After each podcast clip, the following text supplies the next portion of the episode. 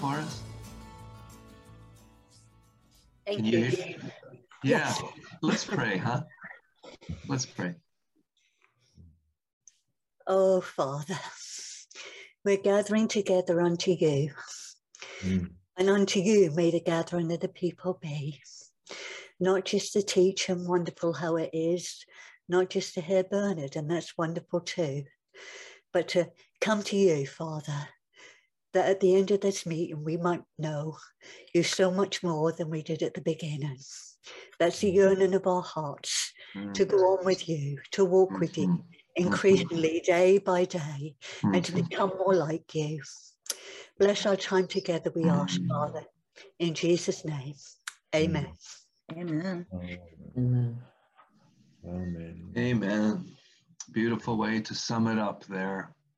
That's all our hearts, isn't it, Bernard? Thanks, Richard. Yeah, so, amen. Over to you. Thank you. Yeah, well, it's a time, you know, when we're looking, as you know, seeking to speak a little about the unchanging truth of God. And I felt still a little unfinished last time, 2 weeks ago, just speaking a little bit about God. I always remember, perhaps I mentioned this before, that I met a man, a youngish man, who had been in California. And during the time of the kind of hippie, you know, Jesus people thing, which would have been in the 1960s. I think it was the 60s and into the late 60s, early 70s. And he mentioned to me much later in life, he said that he always remembered most vividly that in the midst of all of their keenness, their zeal, their listening to this speaker, that speaker, the other speaker, that he remembered a speaker in particular who he said that he would follow till to the other end of the world to hear speak again if it had been possible. And he always remembered this man standing on the edge of the platform and just saying to all these young people, all these young hippies, I am here to speak to you about God.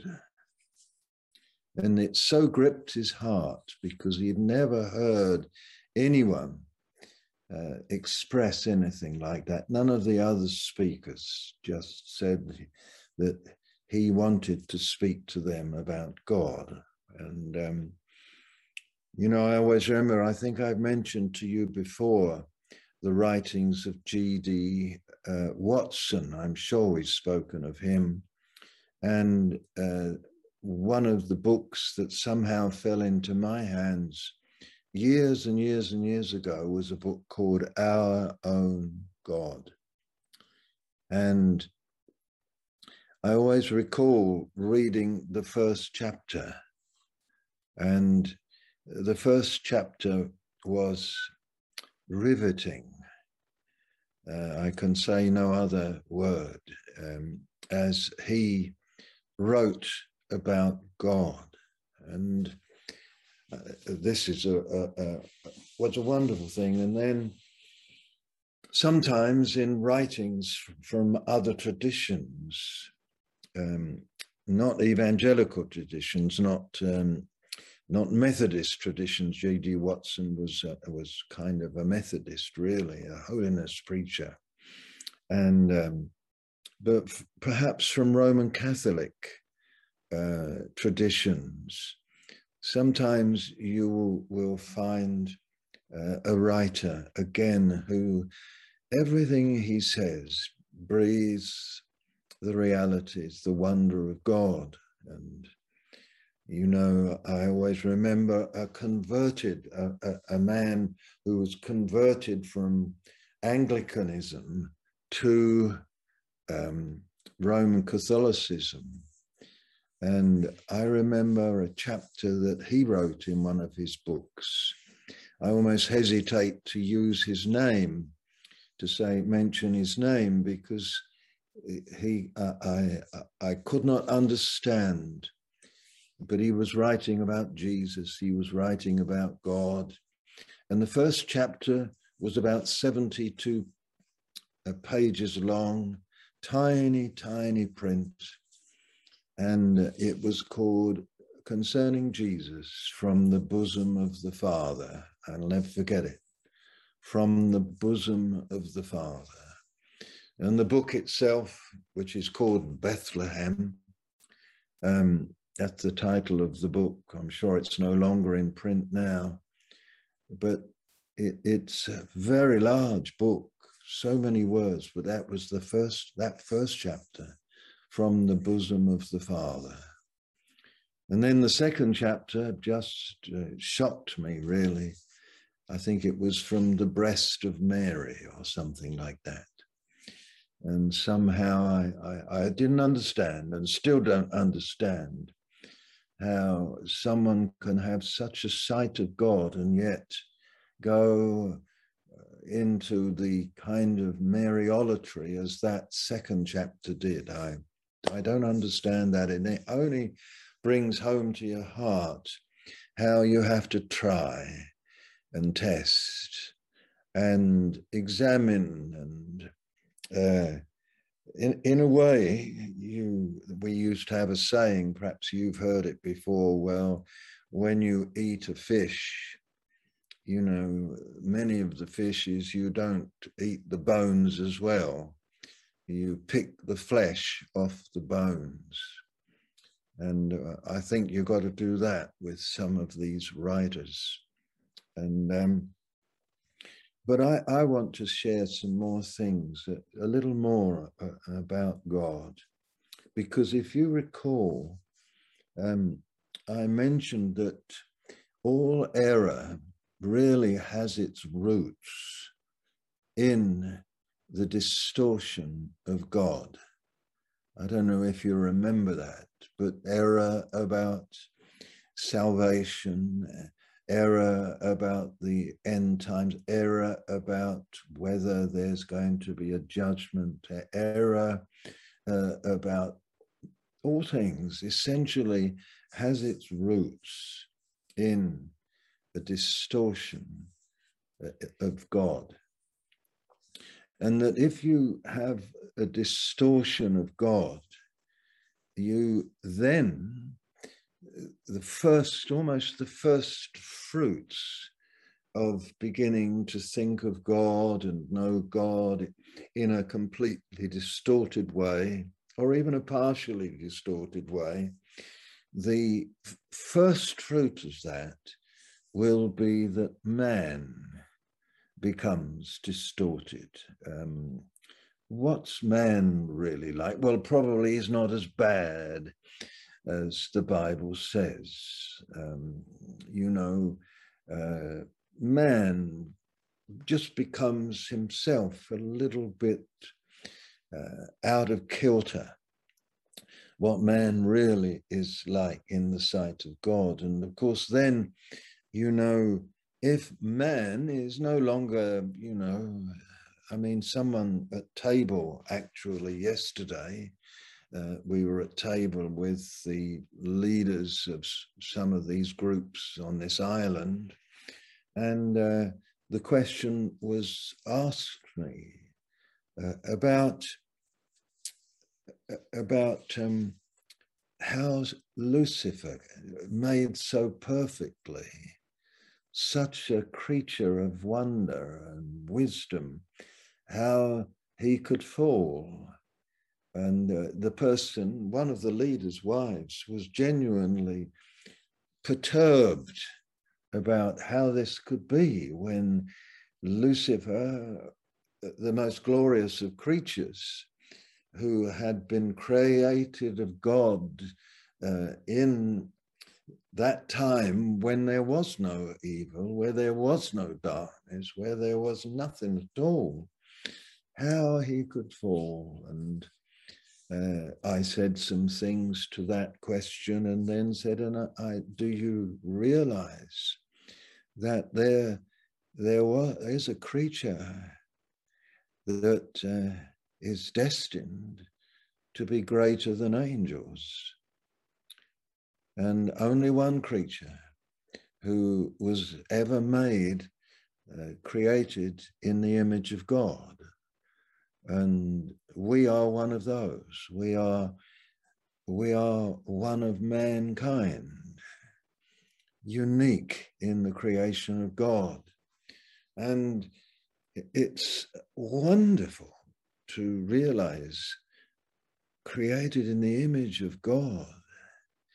But you know that man fell, and you know that, and you know that God said through Jeremiah in one of his prophetic words, it's the 17th chapter,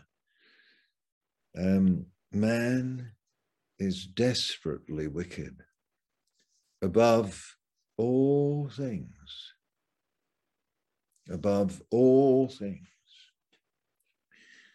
man is desperately wicked above all things, all creatures, and that includes Lucifer. You just think of that.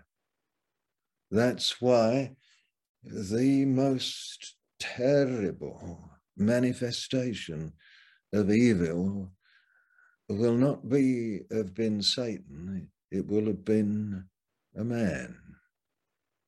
And that man is known in the scriptures as the Antichrist.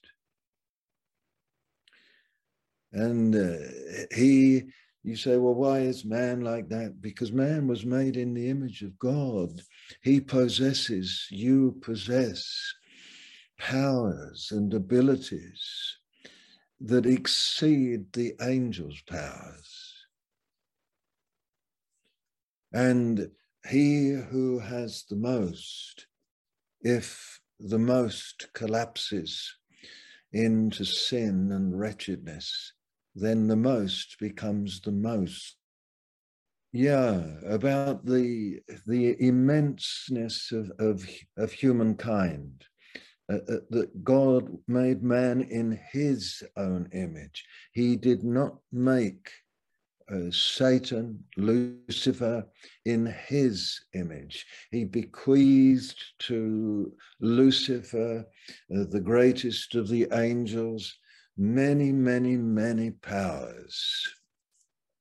But he bequeathed to man, he gave to man his own image, his powers, and it's an amazing thing, so that he to whom God granted the most, if the most becomes evil and fully evil, it becomes the lowest of the low.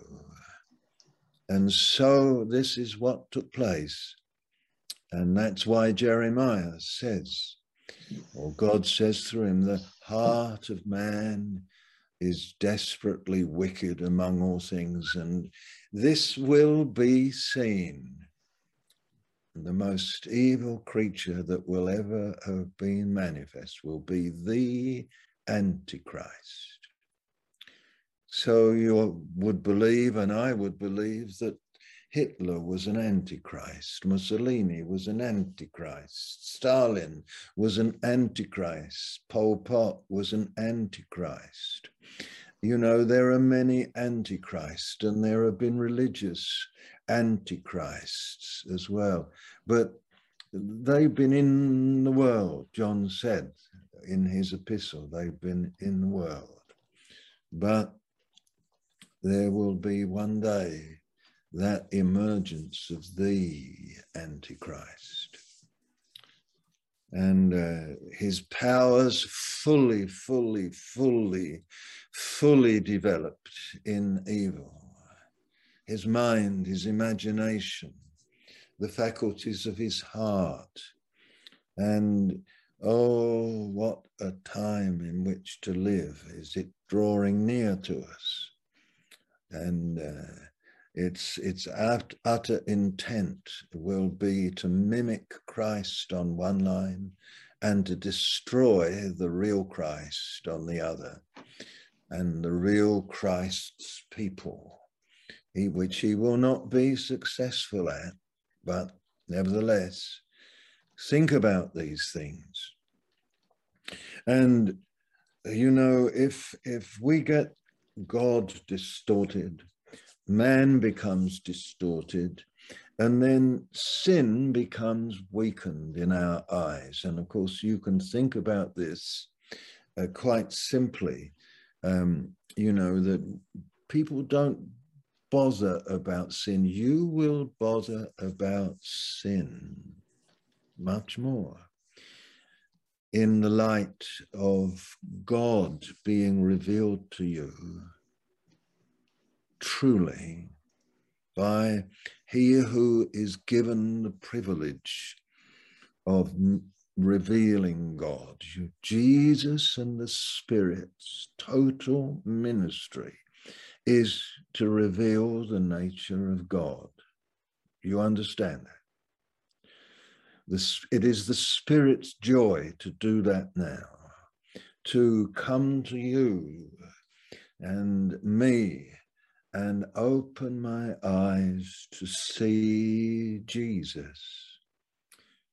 And when I see Jesus, he who hath seen me has seen the Father, has seen the Father. That's what Jesus said. He who has seen me. It's the 14th chapter of John. You know, is it the 14th or is it the 16th? Show us the Father. I'm sure it's the 14th. Have you seen me? And you haven't seen the Father, Philip.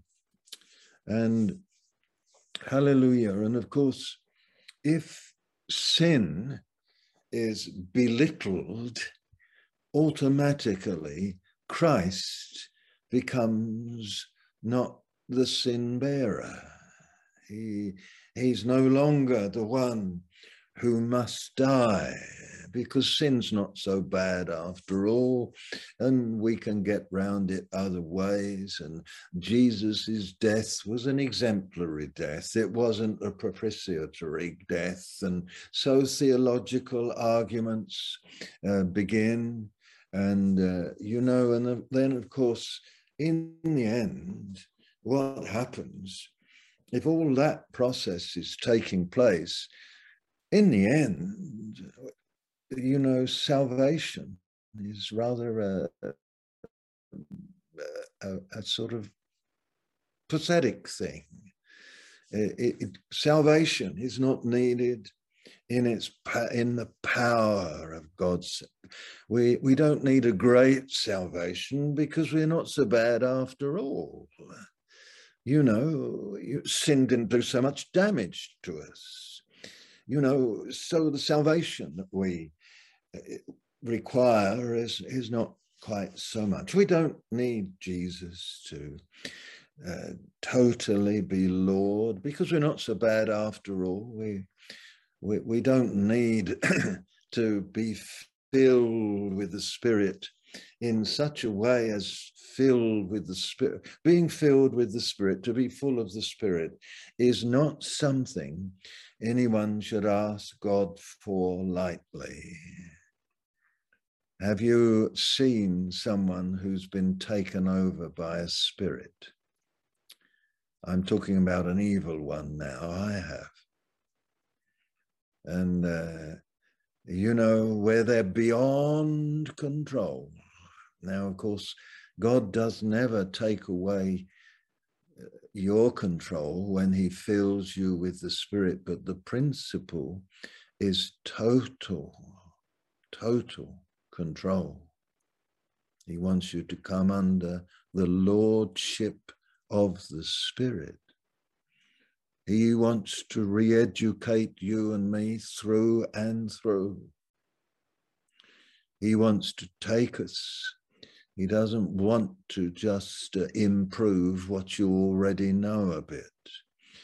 I had the privilege this evening in the meeting, and I was speaking on the fact of God has called you into the fellowship of his Son. That's where he's called you. He hasn't called you to be a missionary, hasn't called you to be a minister, he hasn't called you to be this and that and the other, a musician in the church. I turned to some of the musicians when I said that. God hasn't called you to that. He's called you into the fellowship of his Son. It's 1 Corinthians 1:9 if you want to know the verse. And I said, and that means he's calling out. You know, you ask the question, well, what does it mean, the fellowship of his Son? It's all to do with you becoming one mind and one judgment with the Son. That comes in verses 11 and 12 of that chapter. As Paul says, I want you to be of the same mind. You know, to be in the fellowship is you think the same as Jesus. You're taught, your whole vision is the same as Jesus's. You're called into that communion. And you see, that will certainly mean emptying. Emptying. People will be emptied of their ideas. You know that Paul had to be emptied.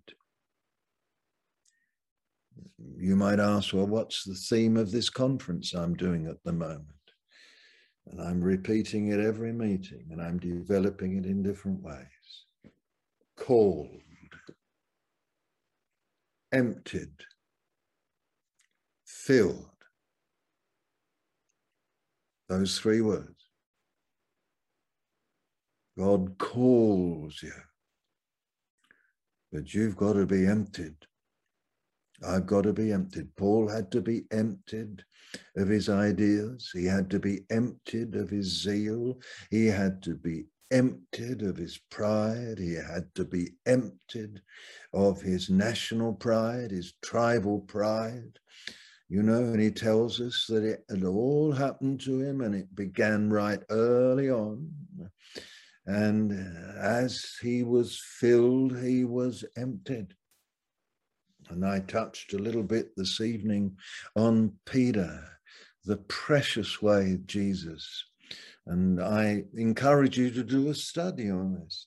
Oh, the lovely way that Jesus led this dear man, Peter, and emptied him. Every step of the way, as Peter walked with Jesus, and Jesus was doing it with all those apostles. He was leading them through experiences where they became empty. Do you remember Peter? Jesus called him with his brother by the sea, and then called John and his brother and James. He called them, follow me, come, follow me. And up they went and they followed him. And then 3 months later, you find Jesus walking by the sea again, and Peter's back in his boat. Peter's back in his boat. Whatever is he doing back in his boat? And he's going about his business. He's been out all night fishing again. Jesus had called him to follow him. And he's back in his boat. And he goes out fishing all night. And you remember what happens. Catches nothing, catches nothing. And then Peter, launch out into the deep. Come on, Peter, launch out into the deep. Now do what you're told, man. Of course, Jesus didn't say that, but launch out into the... Oh, we've been fishing all night and we've caught nothing. But at your word, I will let down the nets. You can almost feel it, you know. Jesus is extraordinary, but he's not God. Jesus is extraordinary, but, you know, what's he saying? And they let down the net, you know, and they catch the fishes.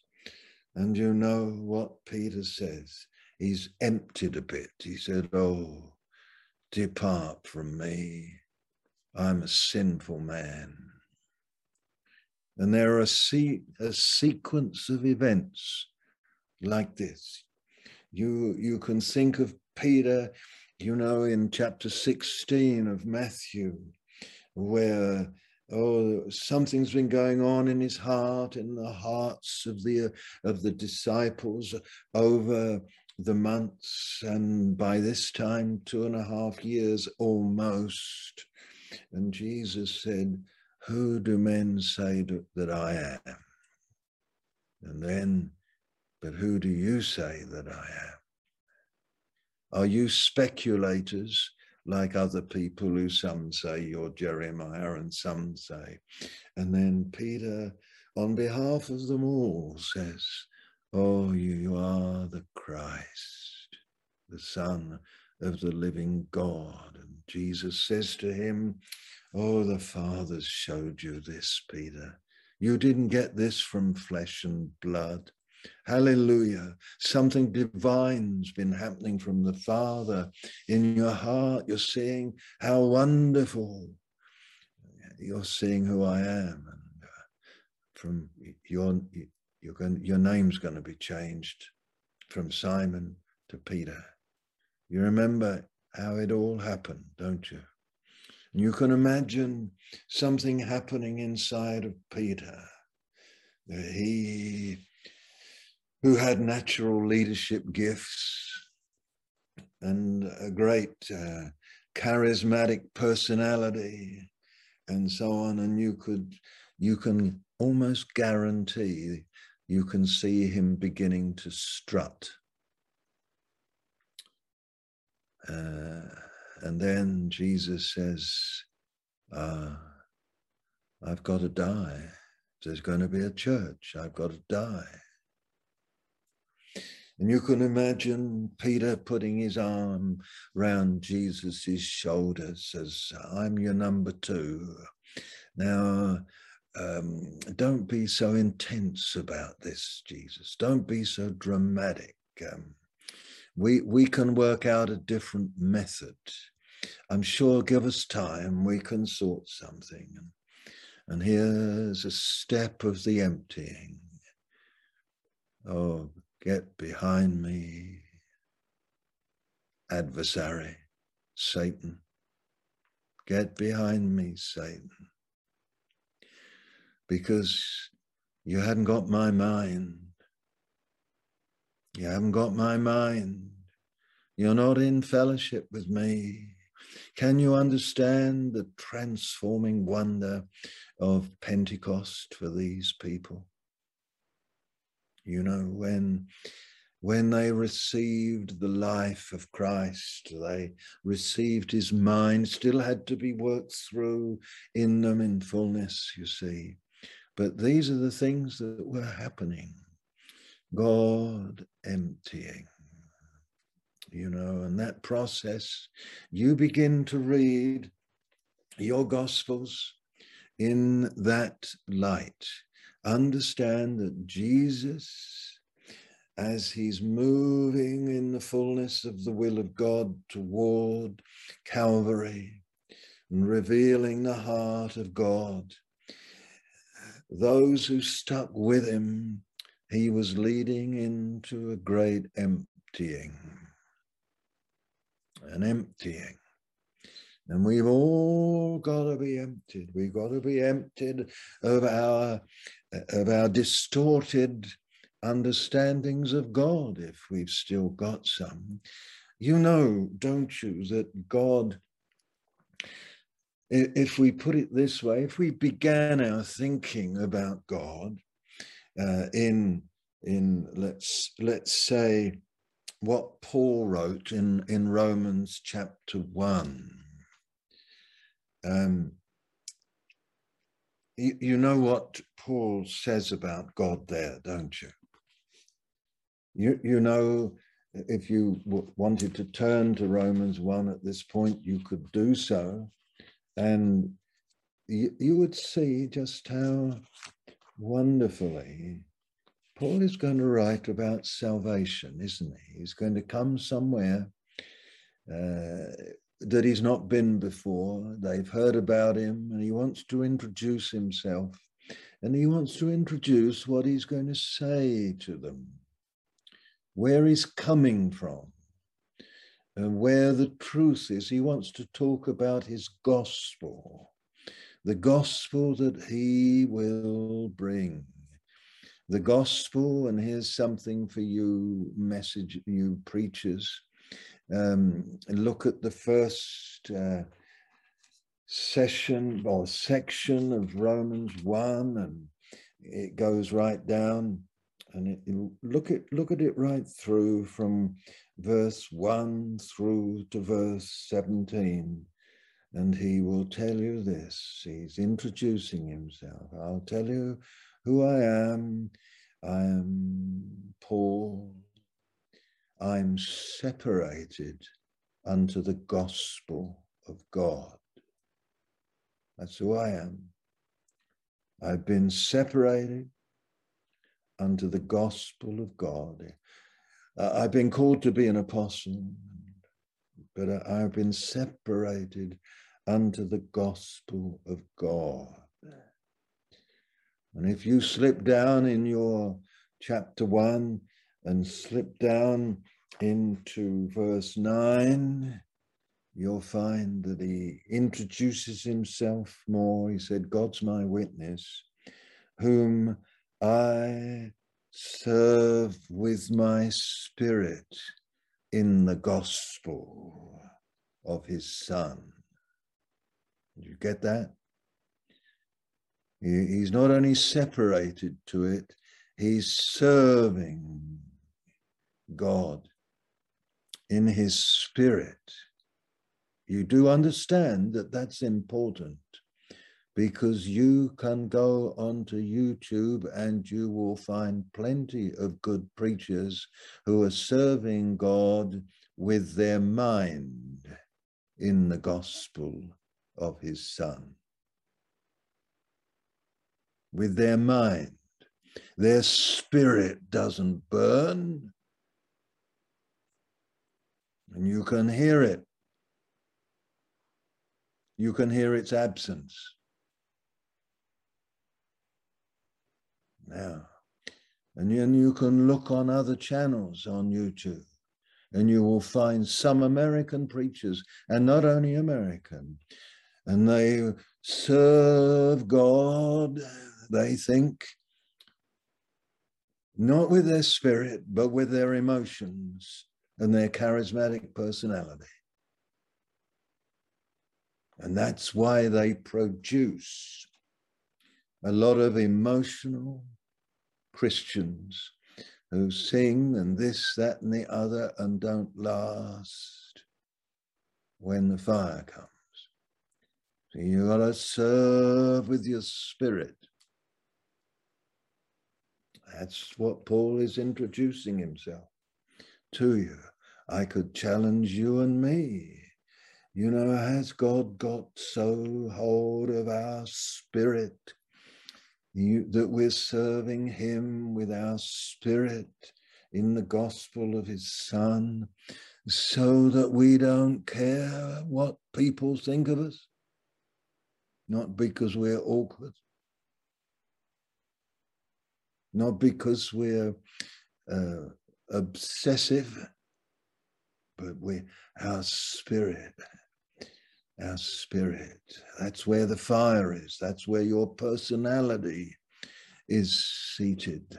Do you realize that? With the totality, and Paul is introducing himself. I'm serving God with my spirit in the gospel of his Son. And then if you travel down a little bit further, and you come to this famous verse, don't you? I verse 15, he says, I'm ready to preach the gospel to you. In fact, I know that the Greek says, I'm eager to preach the gospel to you. The gospel. It's the third time he's mentioned the gospel. I'm eager to preach the gospel. Hallelujah. How many of us are eager to preach? I mean, oh Lord. Of course we say, well, I'm not a preacher. No, but to share that there is good news. Because that's what gospel means. And then the fourth time, here it is, verse 16. I'm not ashamed of the gospel of Christ. I'm not ashamed of it. I don't dilute it a bit. I don't make it easier for people because of my shame about it. Because I think it needs modifying. I've been emptied of all that. I'm not ashamed of it. I'm not ashamed of it. And you know that one of the reasons he wasn't ashamed of it was, of course, was that he had experienced the power of it and was experiencing the power of it, the delivering power of it, the emptying power of it, the filling power of it, the renewing power of it. This good news. And isn't it wonderful to think of it? Wonderful. I'm not ashamed. And then he talks about his gospel. So from 1:18, 19, or 18 in particular, from 18 of chapter 1 right through to 11 at the end of the chapter, at the end of chapter 11, that's his gospel. That's his gospel. It takes him all that time to write the gospel that had been revealed to him. It wasn't come to Jesus and make your decision for Jesus and so on. It all begins here, you know, in 1:18. And I want you to notice this, my brothers and sisters. You know that the first thing he talks about God is not the love of God is revealed from heaven. You know, the wrath of God is revealed from heaven against all ungodliness and unrighteousness of men. You know, and so he begins his gospel. And he says that the ungodliness of men and the unrighteousness of men, he gives us an insight to God, doesn't he? Down here,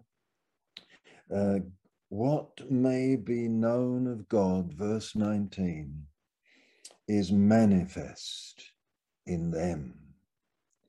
For God has shown it to them.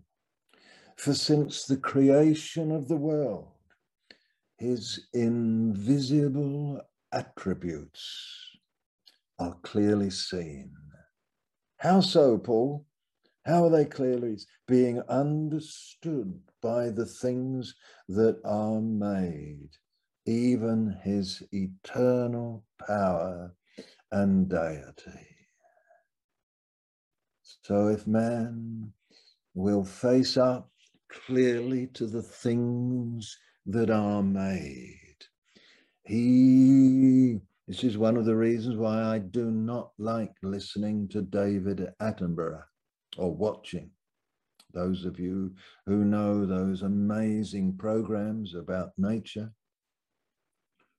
you know that David Attenborough, I don't like listening to him. I don't like listening to his voice because he has chosen with deliberate intent to follow the folly of a billions of years evolutionary thing that turns away from the fact that everything came from the power of a creative God.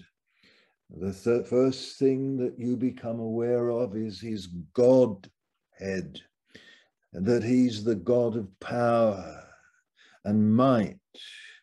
And if you examine, as some scientists do, and some are foolishness enough in the establishment and suffering for it, it's impossible that this just evolved. Utterly impossible. And so they begin to opt for, what do they call it? Intelligence, you know, an intelligent beginning. There was some intelligence there. That's a little concession to the Bible, to what is revealed. What may be known of God is all to do with revealed in the things that are made. I just think of, you know, those who should be beginning to think right, according to these verses, should be acknowledging they shouldn't be looking to Wuhan as to where the bug came from, the virus came from. They should be looking deeper in that the world needs judgment, its filth and wretchedness, its immorality, its ungodliness, its filthiness is manifesting in such a way that the consciences of men are becoming so darkened, and that they're in peril of becoming seared so that they don't feel anything, and so are utterly unsavable. And so God steps in. He's a God of power. And I mean, I hesitate in some ways, but these things must be said if we're going to have a true understanding of the true nature of God. He is the creator who cares. He's the creator who curates. He's the creator who has not left the clock running, you know, moved away until the clockwork runs down. He's been utterly involved. He's been sustaining his creation.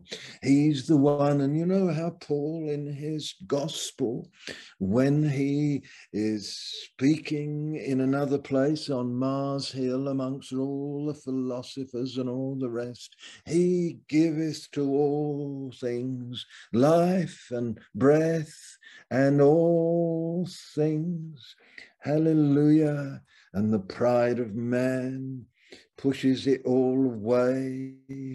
You know, God gave and created wondrous creatures of all kinds to be man's companions, didn't he? He created all manner of creatures, and the greens, and the, you know, the preservation of animals and species and all the rest of it.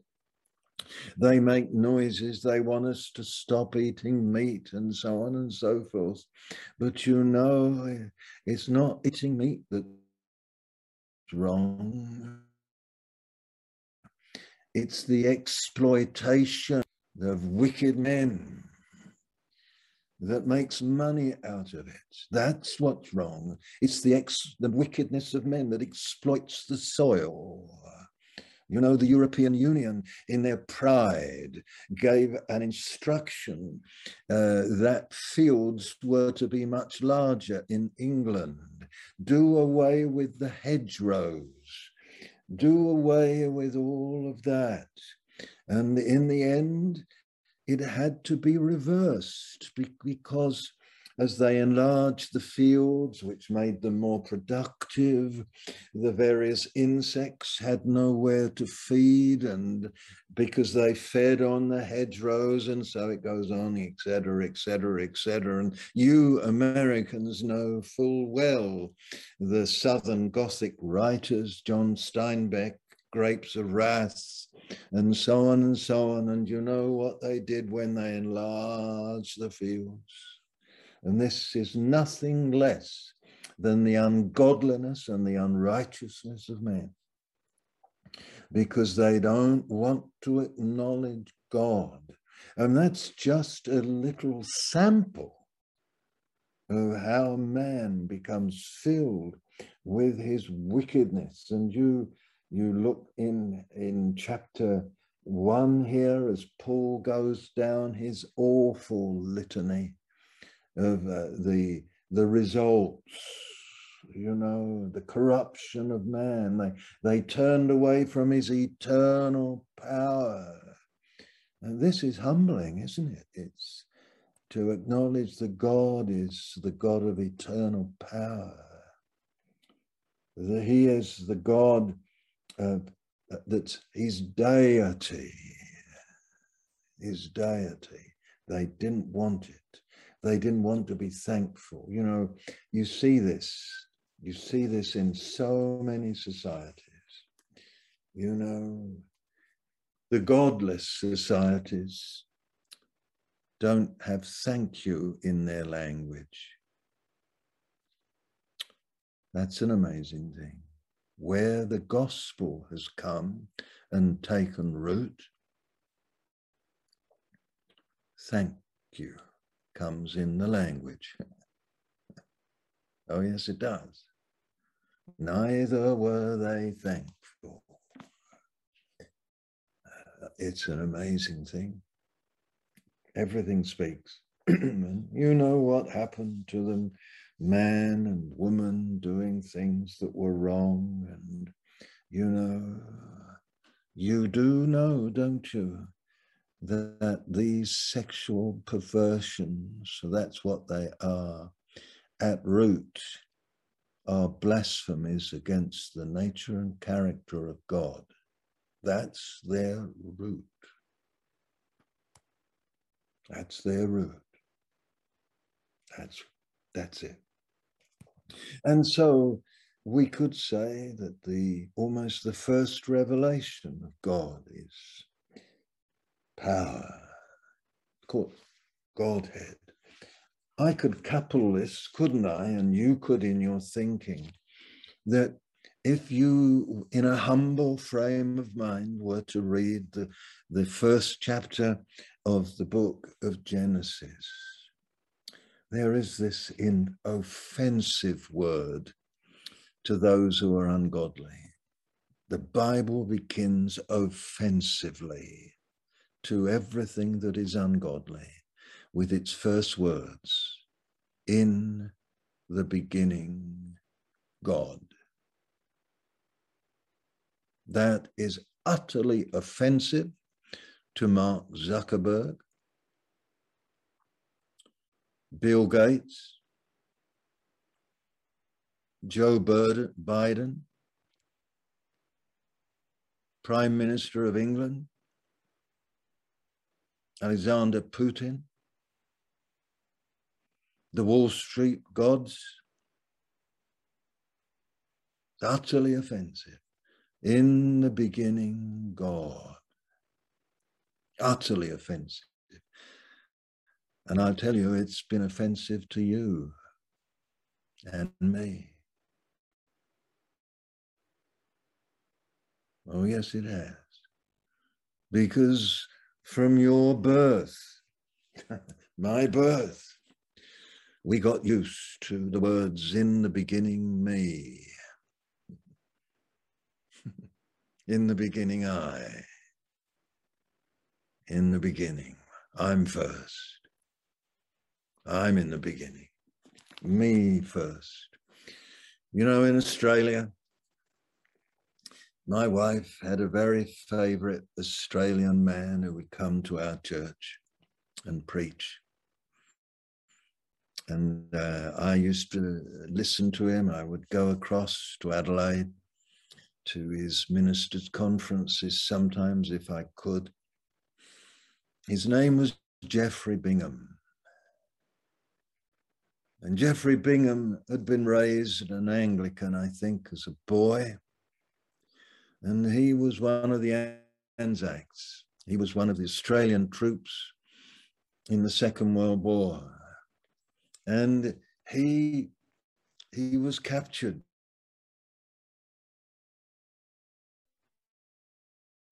In Malaya.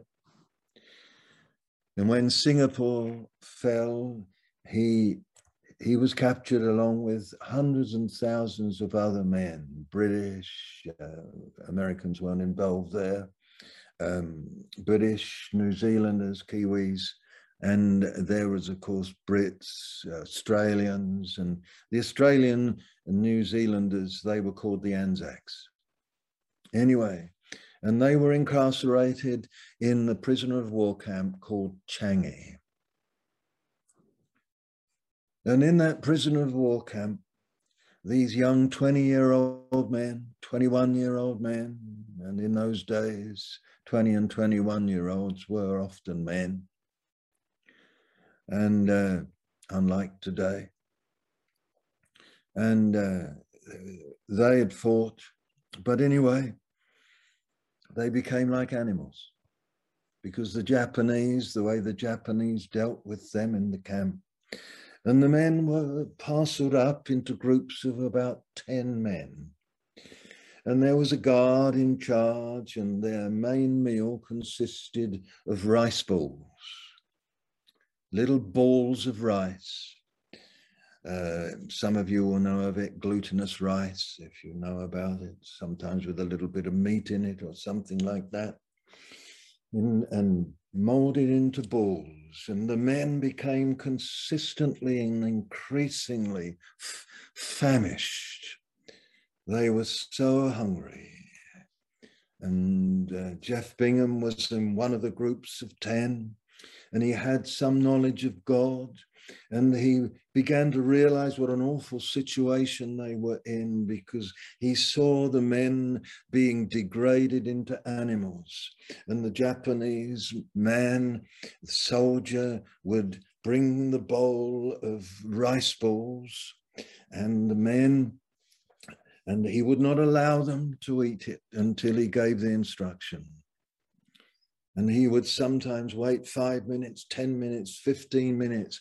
Whereas these men who were so hungry were made to sit there and look, you know, and they were edging nearer and nearer the bowl, and the Japanese would mock them and so on.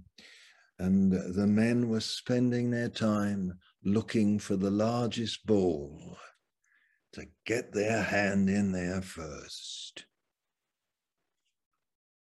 And then when the Japanese gave command, in they went like animals, squabbling with one another to get the largest ball. And Geoff Bingham, young 21-year-old at the time, said, "Oh God, I don't really know you, but we are in a terrible condition. Oh God, if you're real, give me such a heart that can wait till the end until I get the smallest balls." That's what he prayed. And God began just exactly to do that for Geoff Bingham. And he no longer participated in the fight. He waited, he waited. And then when they'd all stopped, he got the few tiny parts that were left, and God sustained him. And the others noticed it. And he had a Bible, and he began to read his Bible.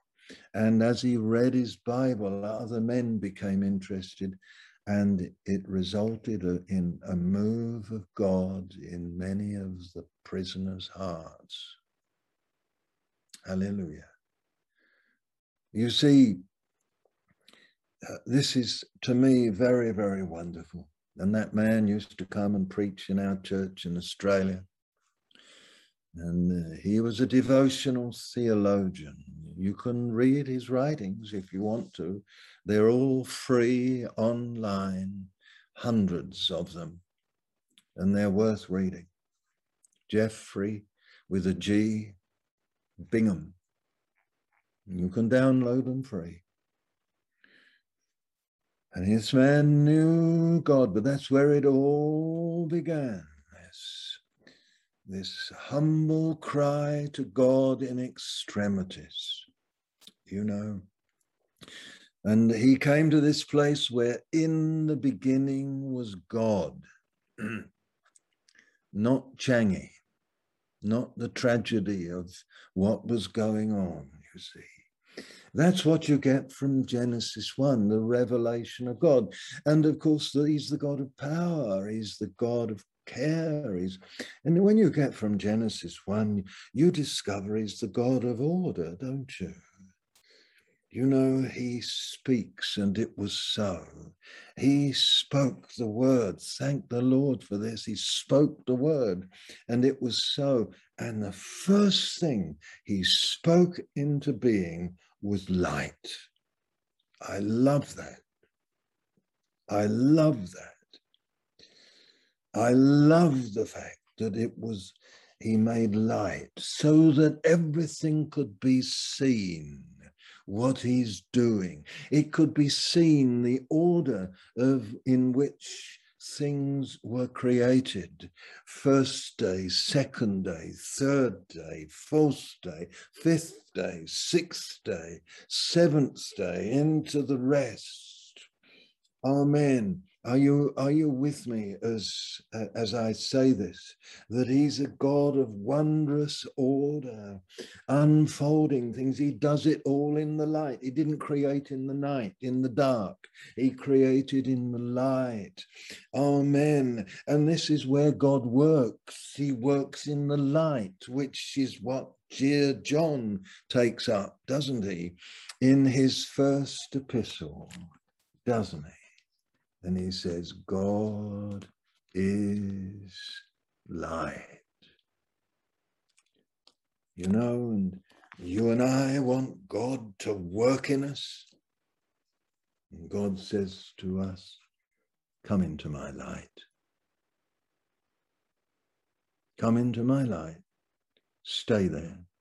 Walk in the light.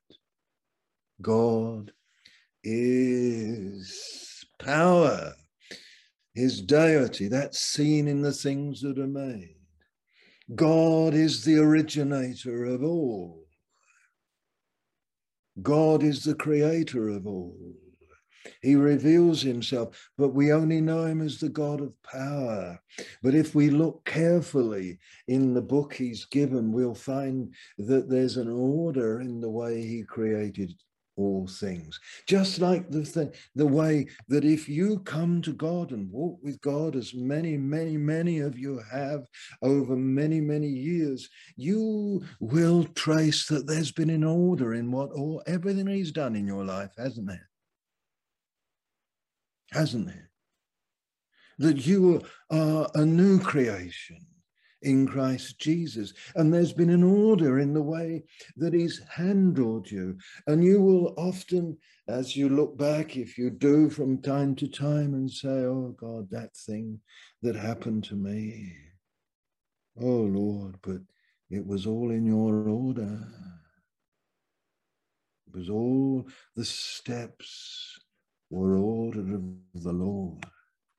This is the God you come to know. It's tremendous. And as you walk in the light, you see.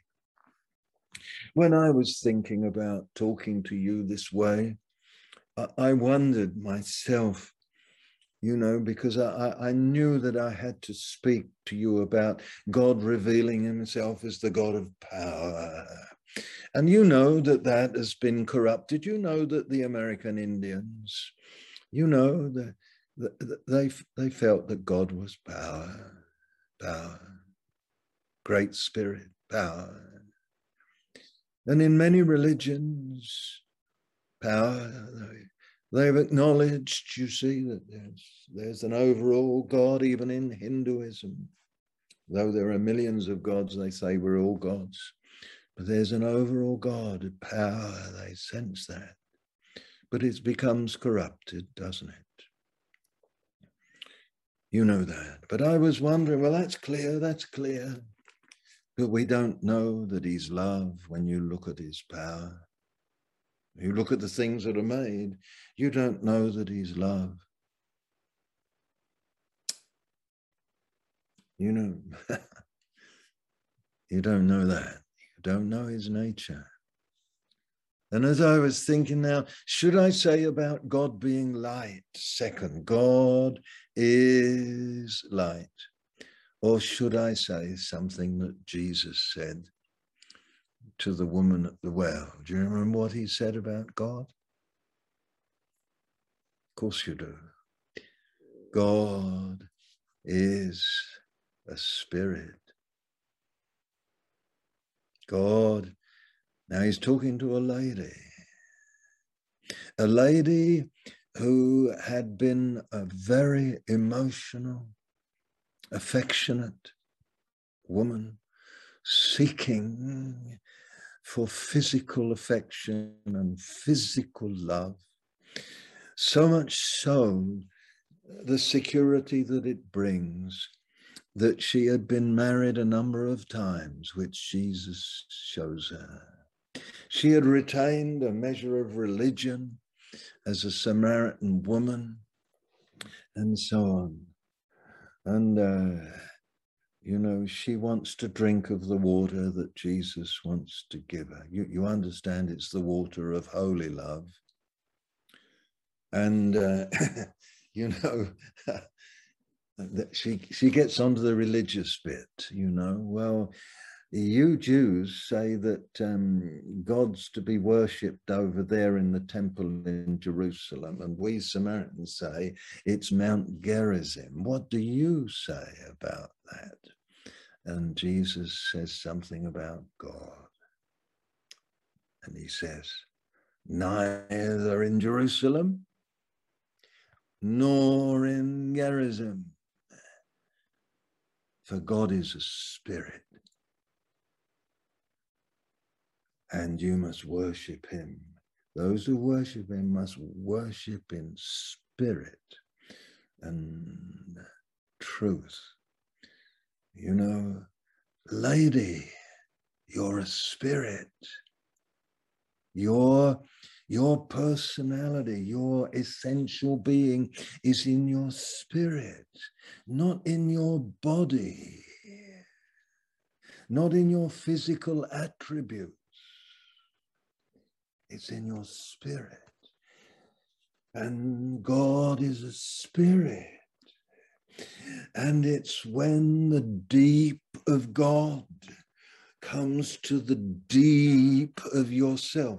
Deep calls unto deep. Spirit unto spirit. Spirit unto spirit. That's when you will drink the deep draughts that satisfy your soul. Hallelujah. Isn't this a tremendous thing? Are we understanding? You are a spirit. God is a spirit. Amen. That's where the seat of your personality is. That's where the seat of your mind is. Your mind is greater than your brain. Your brain is the mechanical part that has to be used, but your mind is in your spirit. You may never have thought about that before, but it's fundamental. That's why you are not to be dismayed if the mechanical part breaks down toward the, you know, sometimes I speak at, you know, Methodist Senior Fellowships. Have you ever heard of Methodist Senior Fellowships? It's where the old Methodists gather together for a meeting. Methodists, usually known as Memories Slowly Fading, MSF, all right? Yeah. You know, they know, sometimes they give out the intimations, the notices in the meeting. The memory, the MSF, our dear Memories Slowly Fading brethren, will have their meeting on such and such a day. You know, but that's the mechanics breaking down. It's not your mind. Your mind is much more full and wondrous than your mechanics. Blessed be the name of the Lord. It's tremendous. You realize these things. Do you realize you are spirit? And this lady, you know, who had given her body and given her affection to all those men. And Jesus said that to her, God is a spirit, and you're a spirit. Hallelujah. And each one of you, you're not a Filipino spirit. I'm happy to looking at a lovely Filipino lady here. And just at this point, you know, you're not a Filipino spirit. You're a human spirit made in the image of God. And God has blessed you with a body and the joining together of body and spirit forms soul, consciousness. And, you know, one day God's going to give to your spiritual being a glorious spiritual body like unto his glorious body. And you can eat if you want to eat, and you won't evacuate what you eat, because everything you eat will not need evacuating from your body. Have you ever thought about Jesus eating?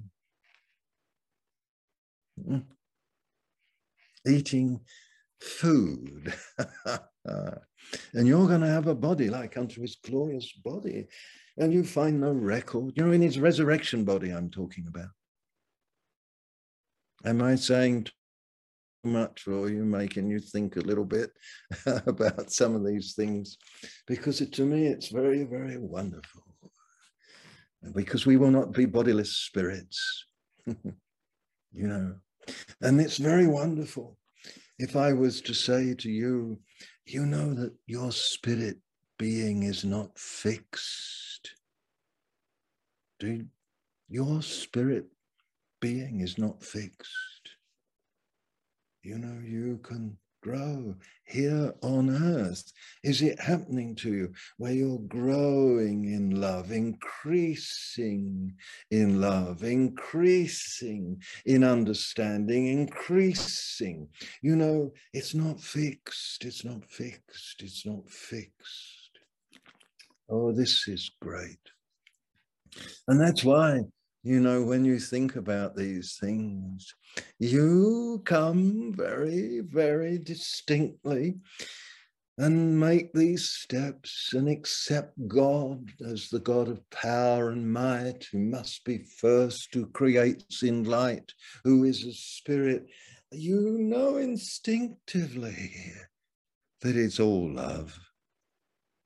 God is love. You see, I'd see four things about God, if I simplify it right down. First, he's the God of power, power, creating. And then he's spirit, he's spirit. And then he's light and works in light. And then you get to chapter 4 of John's first epistle, don't you? God is love. God is. God is. I'll tell you, you'll never really come to the realities and wonders of God loves you. You know, my wife has had a head start on me all the way through, right from a child. She knew that God loved her right from the beginning. That was her understanding. God loves me. You know, and poor old Bernard here, spending sort of 52 years married to her, you know, I could hardly understand how God could possibly love me. Slowly, I've come to understand, I love you. God loves you. He who knows this love of God shall, you know, some of you have been raised in homes, haven't you, where there was little demonstrative love, where there was hardly a touch. The lady who is interpreting for me, I've known for more than 40 years. She's a Spanish lady. Her name is Dina. She's very Spanish. But she's so delighted to see Bernard again, and Hazel again, and to interpret again. She's one of those very brilliant interpreters. I hardly realize she's there. And you know, this lady, she loves to touch. She loves to touch. She's obviously been raised in a home like that. Her father was one of the foremost Spanish theologians, a godly man. I knew him. I'll tell you something amazing about him. You know, you see, his daughter went off the rails. She became a hippie, and she lived with a man who is now her husband and has been for years. And you know, God came to that couple and others round about 1977, and you know, transformed them, and they both, among other things, spoke in tongues. And her father had just published a book disproving tongues for today. Just published a book in Spanish for the churches.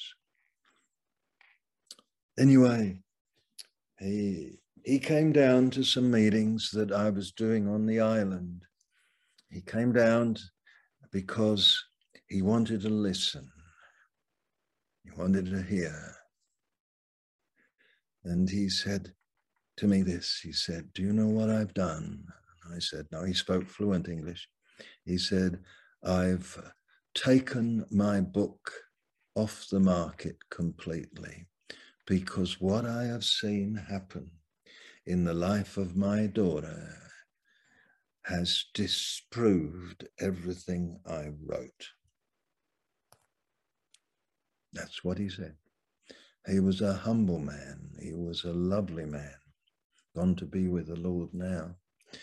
But you know, he was a loving man. This is so wonderful. And some of us have been raised in homes where we haven't had that love, have we? Demonstrated. And sometimes it means we find it great difficulty that God is love. But it'll come. And it'll come this way. It'll come. Let him be first. Let him be first. In the beginning, God. In the beginning, God. God created. God gives me breath. His power is Godhead. He's spirit. He's spirit. I'm spirit. He seeks my spirit. He doesn't seek my mental acknowledgement. He doesn't seek me to go forward at the meeting and give my heart to Jesus or believe the four spiritual laws and all these superficial man-made approaches to it, well-intentioned though some of them have been.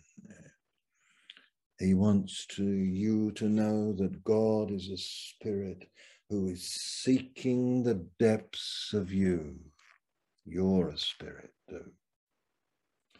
And he's seeking you to, and me to walk with him in the light. In the light that he is. And just as God created the first creation in the light, so you, his new creation, he will create you in totality in Christ, so that you are a vivid expression of the new creation in Christ. The likeness to Christ will become evident in you. Amen. The powers, some of them at least, of Christ will become evident in you. The love of Christ will become pouring through you. The shepherd heart of Christ will come through you. As sure as day followed day in the first creation, God working, orderly, God in his orderly way will bring this newness about, and in the light, walk in the light. I'm not reading the scriptures because I'm going to stop because the time's going. But you know, you need to take time in them. That's why, dear John, blessed man that he is, do you know what chapter 2, what he says in chapter 2 of John, after he's told you to walk in the light, in his first epistle, walk in the light, he says, the blood of Christ will keep you clean as you walk in the light, you know, as you dwell in the fellowship. And he says, as you're walking in the light like that, you can't hate your brother. That's what he comes into in chapter 2. You can't hate the brother. You can't hate the brother while you're walking in the light. And neither can you love the world if you're walking in the light. You love not the world, John says. Love not the world. You know, he gets into that after he's talked a bit. And he's talked a little bit in chapter 2 about young men and children and elders, old men. You know, everybody keep walking in the light. You old mature ones, keep walking in the light. Some of you are reading your Bibles, aren't you? You've gone into 1 John 2, haven't you? You're following me. I can see from the screen. Hallelujah. Do it. You see, the sheer logic of truth. And you can't love the world. Of course you can't. Because you're walking in the light. And it's the light of God. And it's the light where you don't love yourself and love the world and love what the pride of life and the lust of this and that and the other. That's all there in chapter 2, isn't it? And then he goes on and says, and as you walk in the light, there's an unction that works in your spirit, an anointing that abides in you and teaches you and gives you a registration of red, amber and green as you walk through things.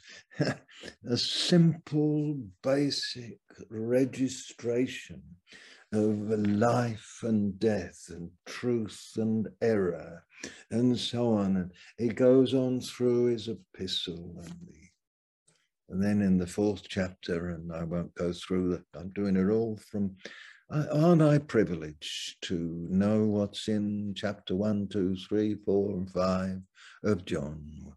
without hardly thinking about it. It's because I've read it a lot of times and thought about it a lot of times and looked to God to reveal a bit more to me, and he does a little bit more, a little bit more.